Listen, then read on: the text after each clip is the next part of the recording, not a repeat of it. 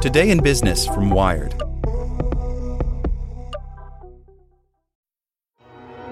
With supply chains becoming more complex, you need to stay on top of the latest logistics developments.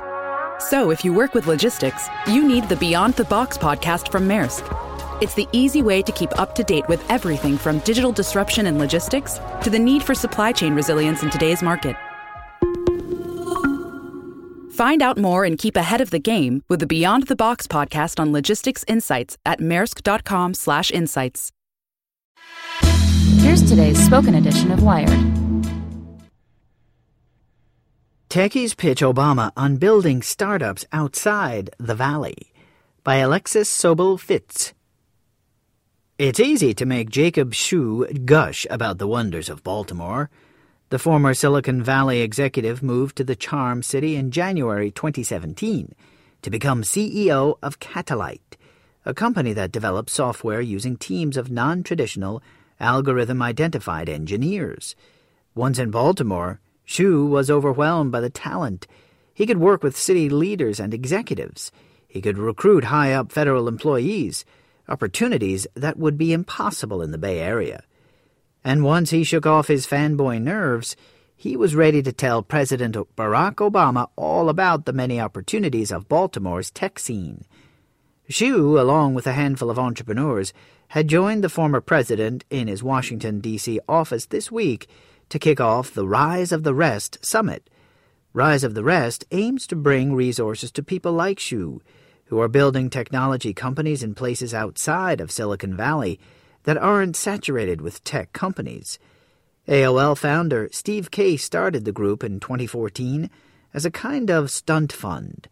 Case road tripped around the country, visiting cities like Omaha and Salt Lake City that don't usually make the VC circuit, highlighting innovative local businesses and making investments through Revolution, his venture capital firm.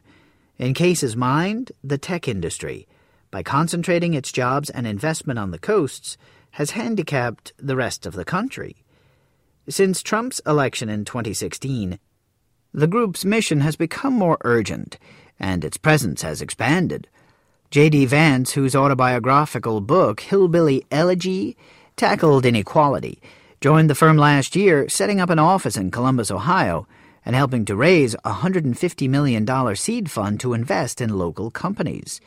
The summit, now in its second year, helps to connect entrepreneurs to each other and regional sources of money, big challenges in communities that don't already have a thriving tech industry. Meeting with Obama was a bonus. He did a lot of things during his administration, but he obviously recognizes there's still more work to be done, says Case.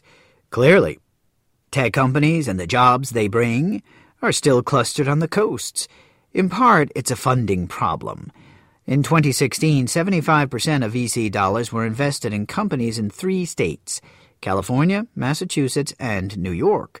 Each week, Case says California companies receive more venture funding than Wisconsin companies do in a year. Despite Case's efforts, these numbers haven't moved much in the last five years. But numbers only tell part of the story, and the group feels optimistic that we're entering a propitious time for would be entrepreneurs from places other than Silicon Valley. Partially that's because of Trump. A major reason he is president is there are a lot of people who got left behind by digitalization and globalization, says Case. Now politicians are paying attention to the kinds of policies that will help boost innovation, he says. It's also a matter of timing.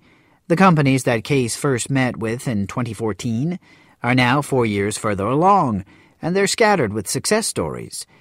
PartPic, an Atlanta based search engine for computer replacement parts, was acquired by an Amazon subsidiary in 2016. But the incremental achievement is just as important. As companies develop, they become better able to spread their knowledge and dollars forward in their communities. The first year of the summit, Vance says, most companies were thinking about how they could get support. Now they have much more specific and ambitious goals about what they want out of their ecosystem. Those businesses create a network effect, allowing the smaller hubs to get a little bit of the boost of more innovation soaked places. But Case also sees opportunity in the political angst that's roiling Silicon Valley. As the backlash against powerful tech companies continues, maybe the idea of working with or building a business someplace else starts to look appealing. And business opportunities are building around technology that's integrated into other fields, like healthcare, agriculture, and smart cities, the hubs of which are often located outside of San Francisco and New York. Incidentally, this was also the topic of Case's latest book. Silicon Valley is the most competitive startup ecosystem in the world, and there's no question that will continue, says Case. But there's opportunities to see more of these companies in places like Provo, Utah.